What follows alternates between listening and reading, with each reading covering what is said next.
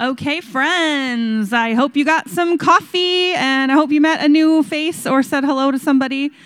Um, I have the privilege and joy of introducing you to Pastor Lisa Stonehouse. She is one of the pastors at Harbor Life. Yes, she is that wonderful. Um, I've just been like able to get to know her over the past few months, and it's been wonderful. So I'm excited for her to be here with us today and for all of us to hear what she has to share. So thank you, Lisa. Thank you so much. Good morning. It is truly um, a joy to be here. Um, like Sarah had mentioned, I am on a team with her and Lisa. And upon first getting to know them, like Sarah brings the zest and Lisa brings the steady. But the more I get to know Lisa, is she's a little zesty underneath, and Sarah's pretty steady too. So they're super, they're just delightful. Um, and but you guys already know that they're so great. Um, the staff here is incredible. Their heart for you, their heart for Walker is just beautiful. Um, and the mission of helping people find their way back to God is just how their heart beats. And just hearing your announcements, I can see that's how your heart beats too. So it's beautiful. Um, I've never been here. This place is awesome. It's so spacious, but it's really cozy, and I love that. And you're right by the cheese curls factory. Cheese curls are my favorite thing in the world. They remind me of my grandma. Um, so on my way in, I was like, no way! And I'm kind of a nerd, and so I love knowing where things are made. So that's pretty great. Um, I love listening to Wally and his messages. Um, he reminds me of like, the way he uses words reminds me of Max Lucado, and I love Max Lucado. And the way Wally weaves words and impresses them on our hearts to tell the story of God and his love for us is so beautiful. So I want to start this morning um, with a quote from, actually, I'm going to start with praying. Let's do that first. God, you're good. We sang about your goodness and your faithfulness to us. Lord, every moment of our lives, you weave goodness and faithfulness. Even in brokenness and even in pain, God, you are faithful and you are so good to us. Lord, rid me of myself. God, I pray that um, your words and your heart for us, your people, are spoken. We love you, Father, and we just celebrate your presence and your witness with us. Amen. Okay, this is what Wally said last week, and I think it is spectacular. This is not about earning, striving for, or proving a static perfection. This is about growing in the ways of Jesus, maturing within the journey of being God's kids. We begin by praying for how to love more when we walk out that love more and more. We are each a God carrier a house of the Holy Spirit. It comes with the whole package of being human. Jesus didn't come to show us how to escape humanity, but how to grow up in our humanity. Incarnation, God in flesh, is an affirmation that it is good to be human. Wally Harrison. That should be in a book or something. That is beautiful. And one of the things that I love most about Jesus is that he doesn't just tell us to do something, he lives it out and invites us to come in so we can join with him in our own journey too. And as Wally so perfectly put it, Jesus doesn't come to show us how to escape humanity, but how to grow up in our humanity. And so today we're going to talk about three of the ways that Jesus invites us to step into growing up in our humanity. We're going to talk about generosity, fasting, and prayer. How do they connect? What do they look like? Why do we do them? For Jesus' listeners in those days, giving to the poor, prayer, and fasting, they were key acts of holy living. You would have wanted to do that to be holy or to appear holy. Jesus, once again, takes it a step further. He is addressing what should be happening in our hearts and our minds when we are doing these three things. What should the posture of our hearts be when we give, when we fast, and in our prayer life? We're working through Matthew this year, and I'm really excited about it. And so today we're going to start with Matthew 6, verse 1. Jesus said, Be careful not to practice your righteousness in front of others to be seen by them. If you do, you will have no reward from your Father in heaven. So when you give to the needy, do not announce it with trumpets as the hypocrites do in the synagogues and on the streets, to be honored by others. Truly, I tell you, they have received their reward in full. But when you give to the needy, do not let your left hand know what your right hand is doing, so that your giving may be in secret. Then your Father, who sees what is done in secret, will reward you. So Jesus here says, be careful or beware. That phrase should catch our attention to make us pause. Jesus says there's something here that could be harmful to us. When you walk up to a house with a sign that says, Beware of dog, your senses are heightened. Did anybody ever have a paper route growing up or like going for a walk? Like instantly you're scared. Like, what is this Doberman or Rottweiler going to come flying at you? Like, that's what you picture, right? So you're cautiously looking around for that dog. So Jesus says to us, Beware, because there's something that could do us harm. So, just like if we're walking up to a house with a beware of dog sign on the door, we should pay attention to what Jesus is telling us to be careful about. He says, not to practice your righteousness in front of others to be seen by them. That is worth being aware of. Right? Doing good deeds for the purpose of making yourself look good or to gain recognition. I wonder if you feel a little twinge of conviction too. Doing something so that someone sees what you're doing so you get the recognition, hoping it gets noticed, Right, when we lay it out like that, I can see why Jesus would say, check yourself before you wreck yourself, which I thought of because 90s rap has been on my mind since the Super Bowl. There is nothing lovely or kingdom living in that heart posture. And then Jesus specifically narrows it to giving. And he says, whenever you give to the poor, don't sound a trumpet before you, as the hypocrites do in the synagogues and on the streets, to be applauded by people. Don't sound a trumpet. So, some historians say there was an actual trumpet that would be blown to indicate that it was time for the community to come and give to the temple because the poor people were in need. Others say this refers to the actual collection bins for the money that there was a trumpet shaped metal cone, like an old, what were they called? Victrolas, the old um, record players. So, kind of picture that, where you put the money in and the money funneled down through the opening into the box. And they said you could throw your coins in a certain way so it created a loud clanging so everyone would know how much you were giving. So, whatever the case, what the trumpet sounds that Jesus is talking about, but what he's saying is don't draw attention to the fact that you're giving money. Don't sound the trumpet. Don't toot your own horn. Jesus says those who do this are hypocrites.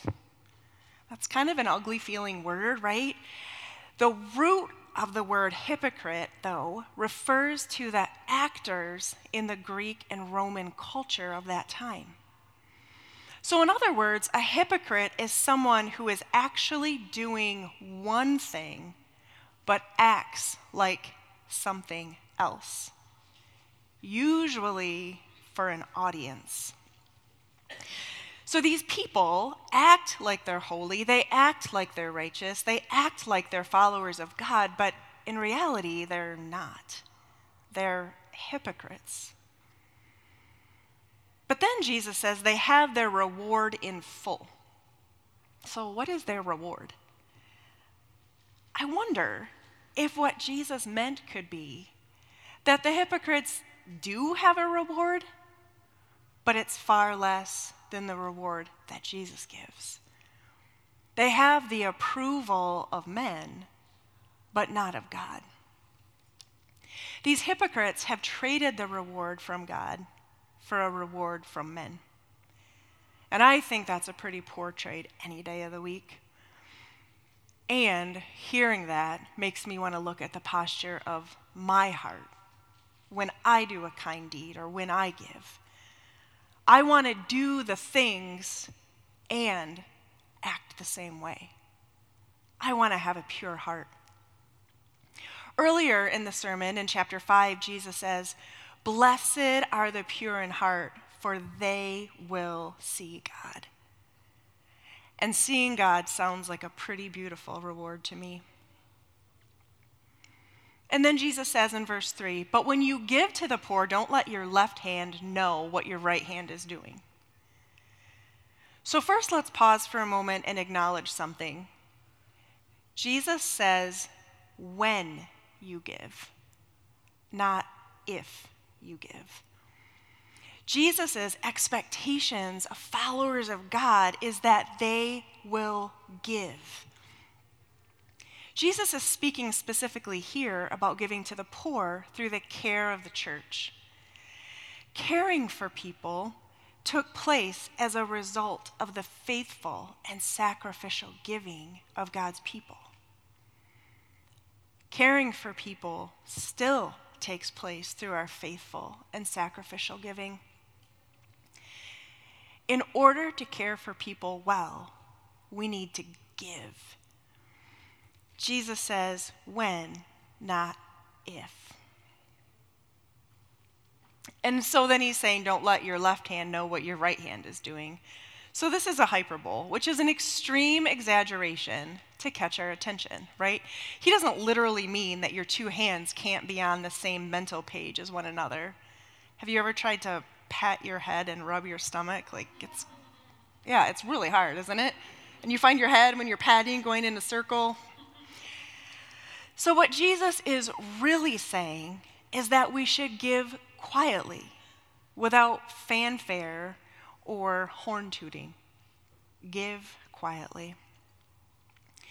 Jesus calls us to give generously and sacrificially, as well as humbly and quietly. And when we do that, Jesus says, Your Father who sees you in secret will reward you. The rewards of God are so much richer and deeper and longer lasting, more soul satisfying, fulfilling, and valuable than the rewards of this earth or the re- rewards of man. Those rewards will pass away. But the rewards of God are eternal and everlasting and kingdom building. Give with a pure heart, where only the one the one who sees in secret will notice. He will reward you. You will see him. Giving comes down to the posture of our hearts. Jesus is saying to us when you give, surrender your desire for glory and allow your quiet, humble giving to give glory to God. Then we'll bop down into verse 16, where it says, where we talk about fasting. Jesus says, When you fast, do not look somber as the hypocrites do. Remember, you're doing one thing and acting like another, usually for approval. For they disfigure their faces to show other they, others they are fasting. Truly I tell you, they have received their reward in full. But when you fast, put oil on your head and wash your face, so that it will not be obvious to others that you are fasting, but only to your Father who is unseen. And your Father who sees what is done in secret will reward you. While I practice giving and praying, which is what we'll talk about next, fasting is something I don't really often do. But again, Jesus says, when you fast. So I felt a little tug in my heart once again. So basically, fasting is, is when you deny yourself something, a thing you enjoy and go to for comfort for, for a time so you can use that hunger to intentionally draw you to the heart of God. So when we fast, we don't just skip meals. Certain foods, social media, TV, just things like that. So we skip those, but instead of just skipping them, we intentionally turn from what normally satisfies us. The time that we give that thing and intentionally turn us, turn to God who satisfies us in our weaknesses, right? The awareness and that longing. So the hunger that's in us while we're fasting, whether for food or things, usually can cause us discomfort. And it reminds us of our humanness, how easily we are satisfied and it reminds us how desperate our need is for God. We are coming upon the season of Lent that Sarah pointed to, these spiritual practices that, that our churches will be participating in. And this Lent is a perfect time for us to give up something and intentionally draw near to God. To have Him satisfy us and fill us when we're craving something to recognize our need for something greater to fill us. I'm asking Him to guide me in what to fast from, from the thing that too e- easily satisfies me, and to press into Him. Right? And then when that discomfort or that longing comes, to press into God to fill me. I know this is a Cliff's Notes to a Cliff's Notes on fasting. But I wonder if you would join me in growing and learning more about fasting that Jesus talks about. And we'll go back to verse 5, and we're going to spend most of our time this morning on these verses. Chapter Matthew 6, chapter 5, or Matthew chapter 6, verse 5. And when you pray, do not be like the hypocrites for they love to pray standing in the synagogues and on the street corners to be seen by others. Truly, I tell you, they have received their reward in full. But when you pray, go into your room, close the door, and pray to your Father who is unseen. Then your Father, who sees what is done in secret, will reward you. And when you pray, do not keep babbling on like pagans, for they think they will be heard because of their many words. Do not be like them, for your Father knows what you need before you ask Him. Are you catching the theme here of what Jesus is wanting us to grasp? That the posture of our heart matters. Even as we're doing something good, like giving, fasting, praying, He's inviting us to look into our motivations the posture of our hearts. God doesn't want us putting on a show, but instead, He desires for our prayers to come from pure, sincere, humble hearts. Are we using big words and an influx of our voice? Or are our prayers humble, from off, like humble offerings from hearts that know we need Jesus? Are we only praying in front of others at church or a Bible study? Or are we praying when we're by ourselves or with our families? It is such a beautiful thing to know that God, the creator of the world, wants to have intimacy with us, that He wants to hear our hearts, the parts of ourselves that so often we tuck away. Keep praying, praying for others, with others, by yourself. Prayer can be intentional, that close yourself in a room, feel it out, yell it out, cry it out, swear it out, right? Or prayer can be that running conversation in our head because just one prayer isn't enough. There's nothing we can bring him that's too small, too big, any burden that's too difficult that he doesn't want laid at his feet. My favorite verse is Matthew 11:28 and it says, "Come to me, all you who are weary and heavy burden, and I will give you rest." The best way we can come to Jesus is through prayer. Keep the posture of your heart humble and tender. When we bring each and everything to Him, we can wait with expectant hearts that we will be heard, that we will be seen, that we will be loved, that we will find rest. Remember earlier when I said I love how Jesus doesn't just tell us something, that he walks it out or tenderly explains it to us? Prayer is no different. In verse 9, it says, This then is how you should pray Our Father in heaven, hallowed be your name. Your kingdom come, your will be done, on earth as it is in heaven. Give us today our daily bread, and forgive us our debts, as we have also forgiven our debtors. And lead us not into temptation but deliver us from the evil one. For if you forgive other people when they sin against you, your heavenly Father will also forgive you. But if you do not forgive others their sins, your Father will not forgive your sins.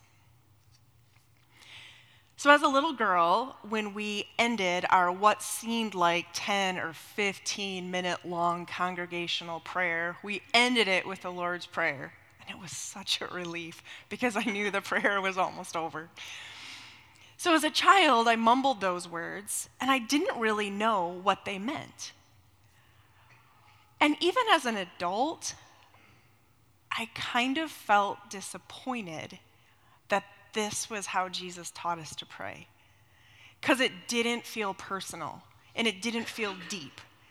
And I just, eh, I, I, to be honest, I did. I, I felt disappointed. But then, about six years ago, I was in a really intense discipleship group. And I learned what Jesus was actually teaching us to pray through the Lord's Prayer. And when I share it with you, I hope you love it as much as I do.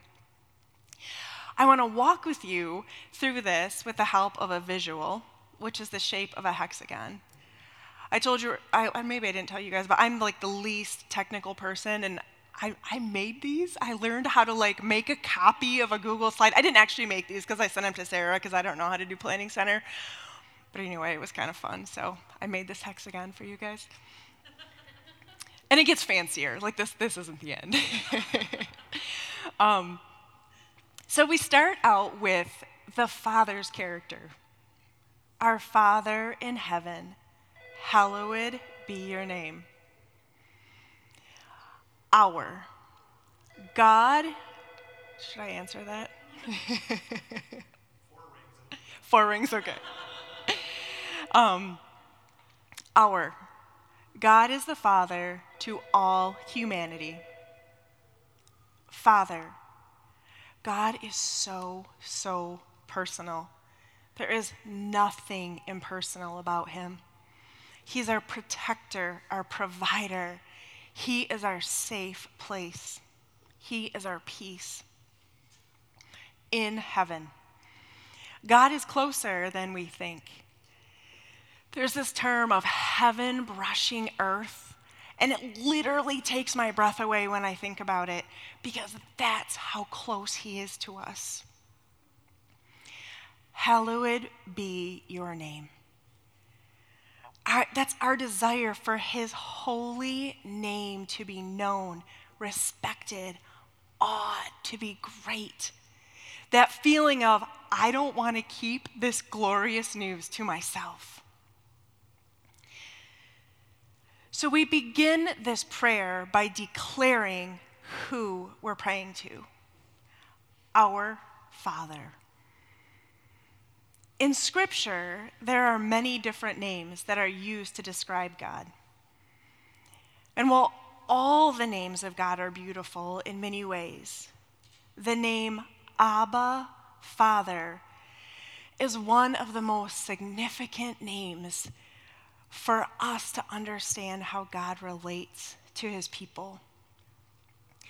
The word Abba is an Aramaic word that, when translated, means father or daddy.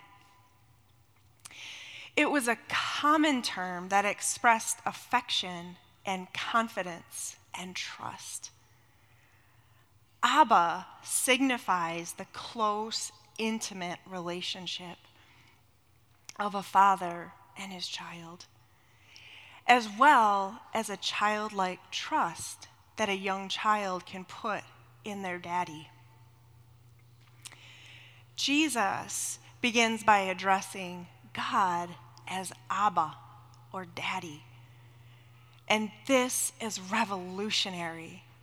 He doesn't approach God as a judge or a ruler, he calls him Dad over and over again, Jesus affirms how children approach God with a childlike faith. To really experience the fullness of a relationship with God through prayer, we must grasp the tenderness that our perfect Father brings us. To learn how to talk to Him as the Father that He really is.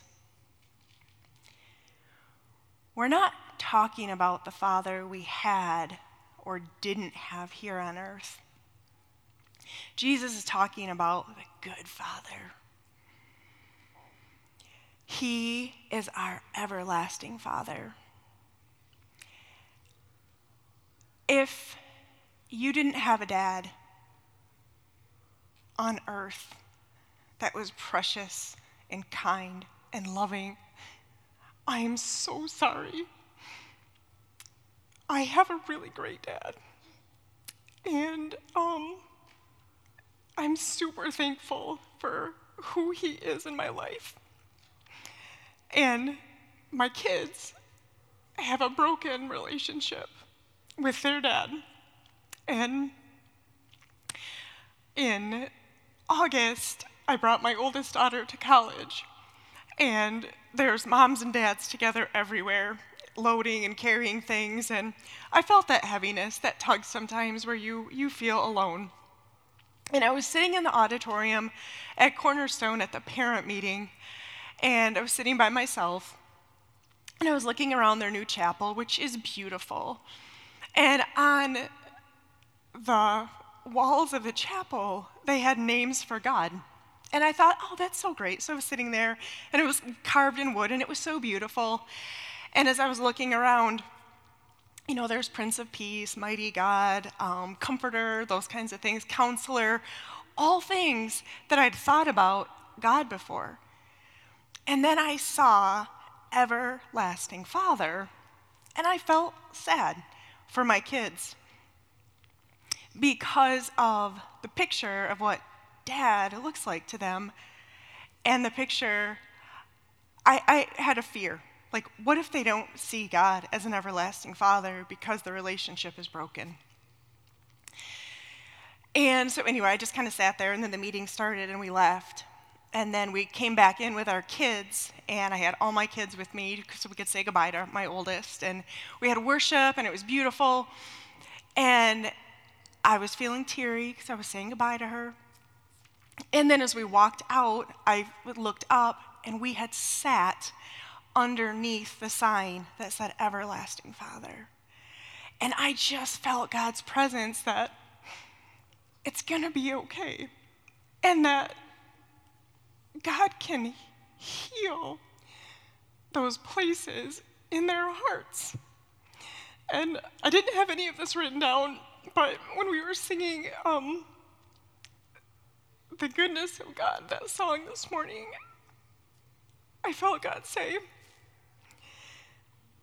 just say you're sorry if you didn't have a good dad, and that God can heal those places in you.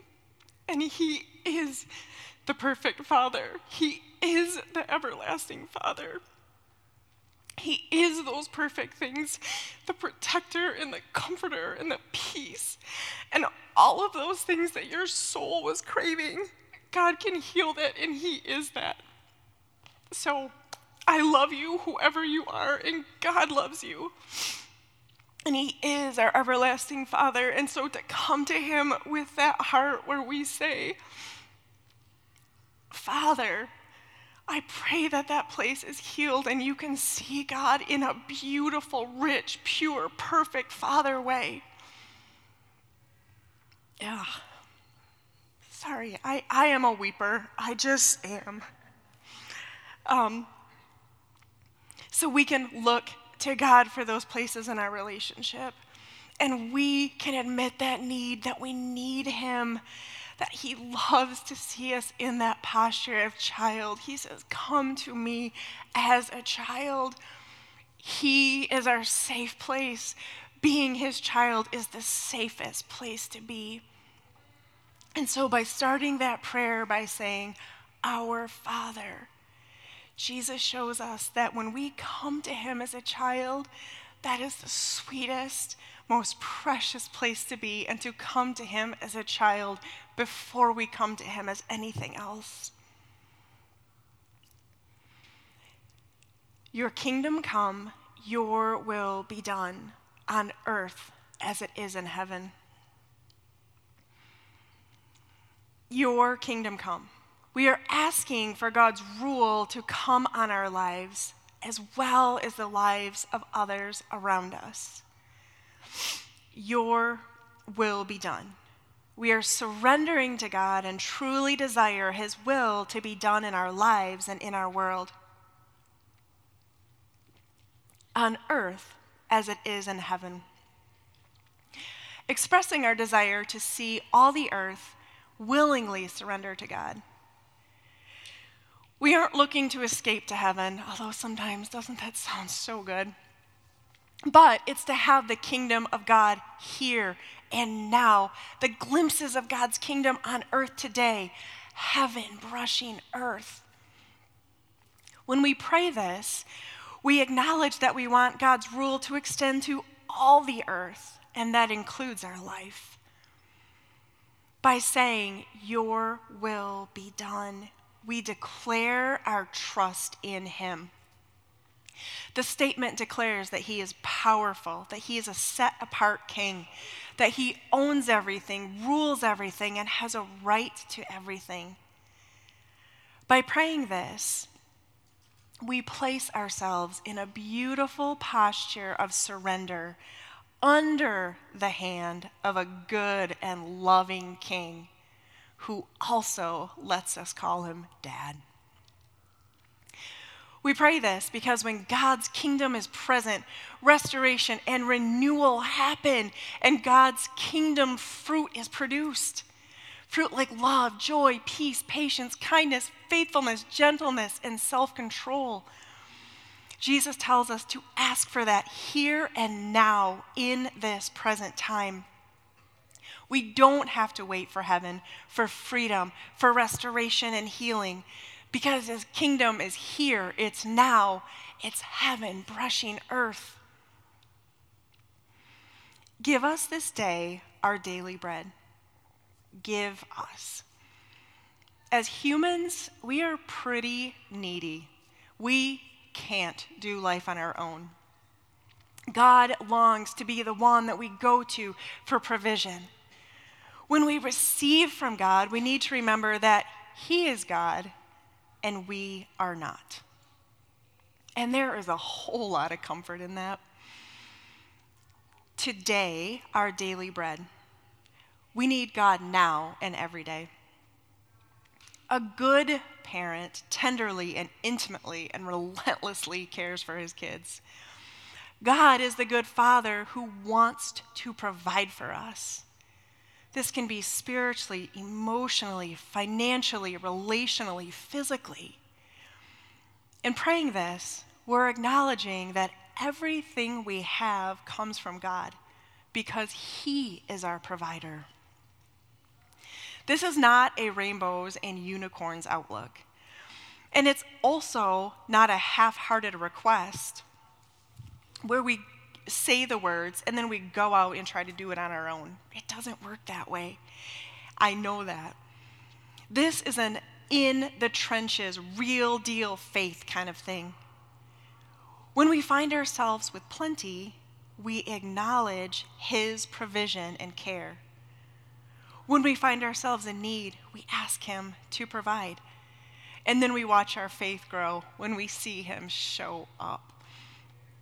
And if we don't ask Him to provide for us, we miss out on this amazing spiritual thing of seeing God show up in really crazy, awesome ways that I know He's up there smiling. We're blessed spiritually and emotionally and physical provision. And it's just delightful when you ask and then open your eyes to see how He's showing up. Forgive us our debts as we forgive our debtors. And forgive us our debts. We talked about sin at Harbor Life a few weeks ago, where sin is when we miss the mark. When we miss the mark, we repent, which that word can have kind of a funny feeling sometimes, but the word repent means to simply turn and go the other way. We miss the mark, like when you're shooting at a bullseye or playing darts, you miss the mark and you simply turn and go the other way. And when we do that, we ask God to forgive us and restore us to the right path. And we turn to walking in the light. And we also have forgiven our debtors. When others stray from the heart of God, it causes us pain. It sometimes breaks our heart. And we must surrender our desire to hold on to that brokenness and be willing to do the difficult, intentional work of forgiveness. And we can ask Him for that strength. We don't have to do it on our, own. And He gives us that strength, especially when extending forgiveness is deeply personal. There is so much goodness for us wrapped up in those two lines. First, Jesus is showing us that an intentional rhythm of repenting and turning the other way is part of a thriving, flourishing relationship with God. Repenting is a joy. It restores us back to the Father, and He delights in nothing more than being connected to us.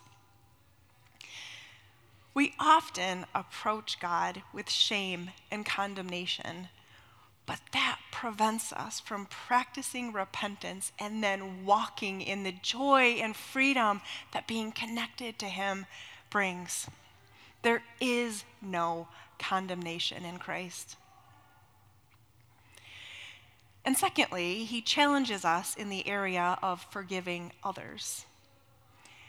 Jesus challenges us to ask for forgiveness in direct proportion of how we forgive others. This could be a really good thing if we practice forgiveness regularly, but it could be difficult if we struggle or hold on to something. Forgiveness takes surrender, right? When we receive forgiveness, we're surrendering to God as King. And when we extend forgiveness, we're submitting to the king's command to forgive others. It's like love. Love is it's not always natural. Loving someone, you don't always feel love, right? but you choose to love. When we're surrendering to the King, we choose to receive and extend forgiveness. If we're not doing either, the posture of our hearts isn't surrendering to the King as our good Father. Asking for forgiveness and working through offenses brings us closer to the heart of our Father.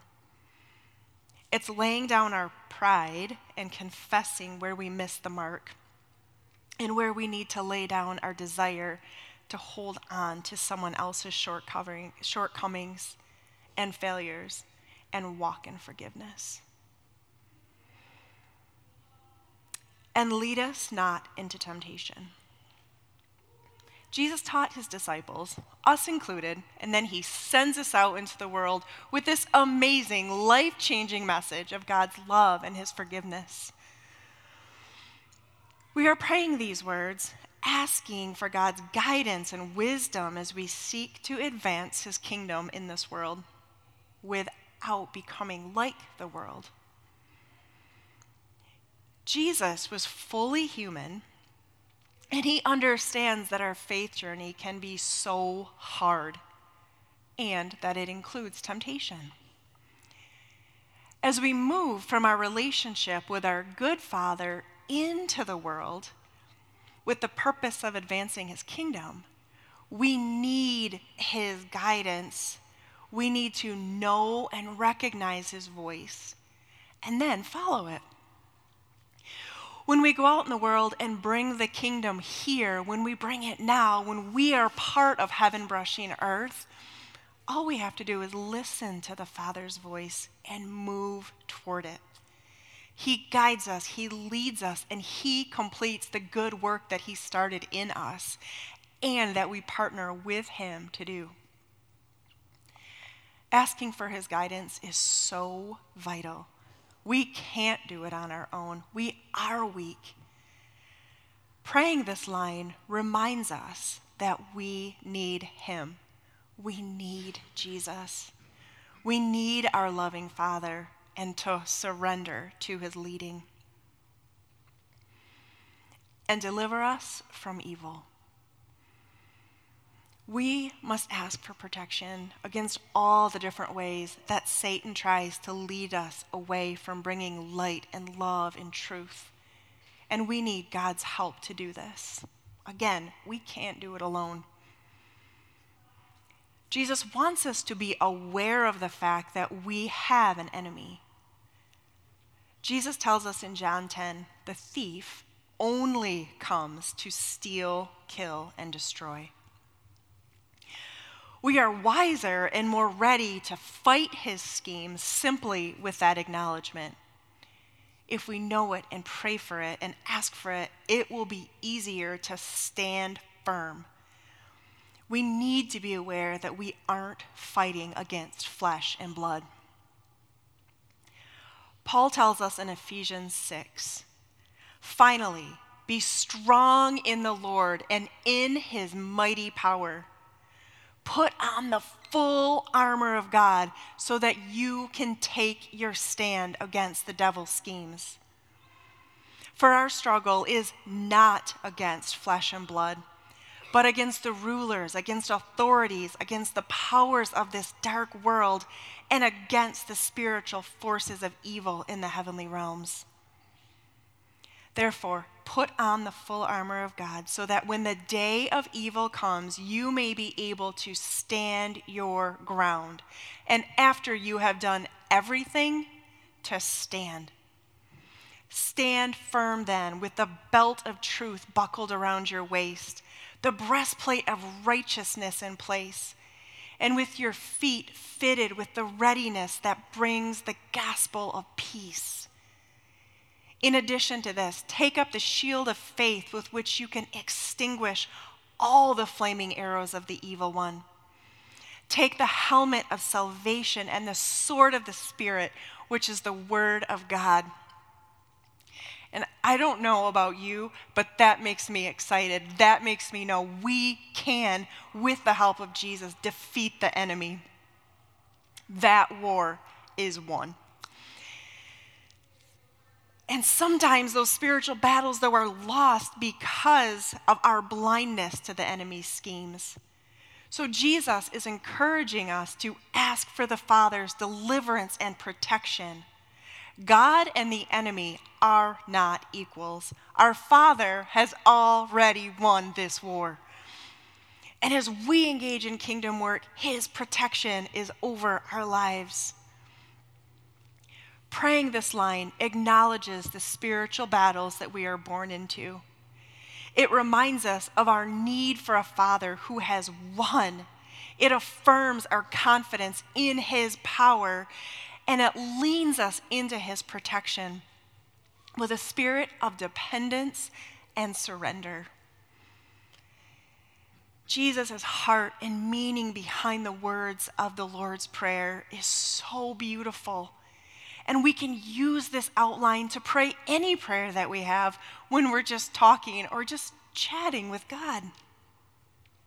Celebrating Him as our Father, surrendering our desires for Him to Him, asking Him for the ways that we need Him to provide for us, asking for His forgiveness, asking for His help to help us forgive others, to ask for His guidance to hear and know his voice and for his protection over our lives. That's what the Lord's Prayer is. As I've sat thinking about these three practices this week, how they connect giving, fasting, praying. I feel like the common thread that weaves Jesus' words together is the posture of our hearts. Proverbs 4:23 says, "Above all else, guard your heart, for everything you do flows from it." We need to look at Jesus. We need to reflect his heart's posture. He called himself gentle and lowly of heart. He reflected the posture of humility before his Father and before all of the people that he interacted with. Jesus' model of taking a humble posture spiritually brings us in step with the Holy Spirit. It alters our perspective, it changes the way we think and we act. When we keep our eyes on the Father, we learn to surrender and trust we learn to posture our heart in patterns of humility. I wonder if you're like me, that you realize that there are some places that the posture of your heart needs repenting and healing. That you too long to be gentle and lowly of heart. He loves it when we humbly come to Him. Psalm 51:10 says, "Create in me a pure heart, O God, and renew a steadfast spirit within me." He makes us new. When we ask, he always answers. When we surrender and trust, he comes in and gives us a pure heart. The posture of our hearts reflect him. A heart postured towards Jesus will give us life and life abundantly. Why have the heart posture to give quietly? For the reward of the Father. Why have a heart's posture to fast? For the reward of the Father. Why have the heart posture to pray quietly?